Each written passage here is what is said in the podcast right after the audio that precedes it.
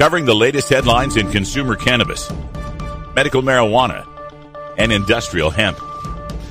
Now, your marijuana headlines in 4 minutes and 20 seconds. This is Cannabis News. This is your Cannabis Headline News for Friday, March 31st, 2017. While the country of South Africa is caught up in full cabinet reshuffle madness, this morning the Western Cape High Court passed a landmark ruling declaring that it is an quote infringement to ban the use of dagga by adults in private homes end quote. News 24 reports that the application to decriminalize dagga, as cannabis is called in South Africa, was brought to the court by Dagga Party leader Jeremy Acton and Rastafarian Gareth Prince. The Drugs and Drug Trafficking Act make it a crime to possess the drug in South Africa unless it is for certain legitimate medical reasons. The High Court ruled that the South African Constitution's right to privacy means that police have no legitimate reason to go after people growing and consuming dagga in their own homes.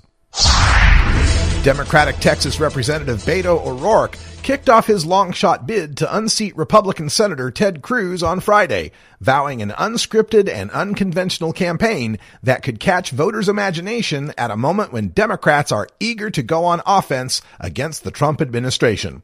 The 44 year old third term congressman took shots at Cruz, who finished second to Donald Trump in last year's Republican presidential primary, saying the state needs, quote, a senator working full time for Texas, end quote, rather than, quote, serving his own interests, end quote, running for president and helping lead a government shutdown in 2013.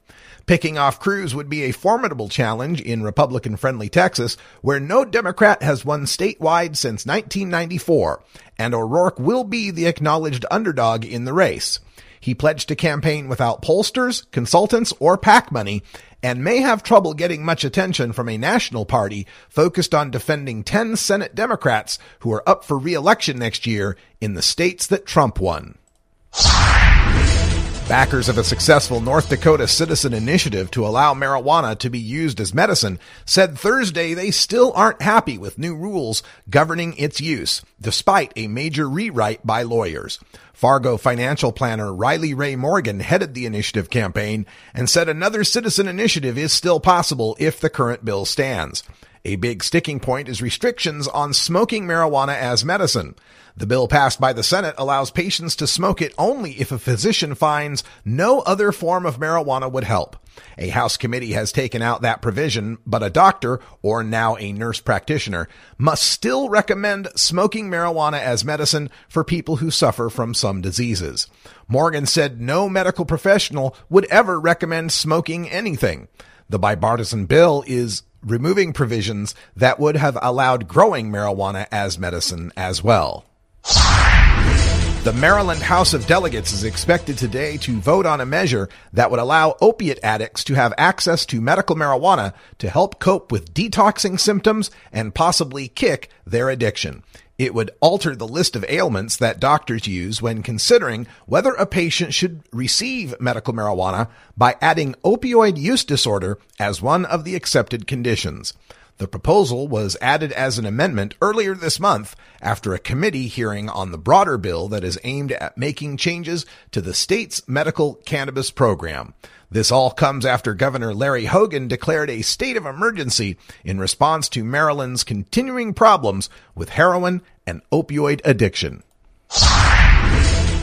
Delaware took a major step Thursday toward becoming the ninth state to legalize recreational marijuana use. State legislators unveiled a bill that would allow state residents 21 and older to purchase up to an ounce of cannabis from dozens of stores that would be authorized to sell marijuana manufactured at a number of Delaware grow operations. Representative Helene Keeley, a Democrat of South Wilmington, and fellow chief sponsor, State Senator Margaret Rose Henry, a Dem- Democrat of Wilmington, estimate legalized recreational marijuana could generate $22 million in tax revenue for Delaware.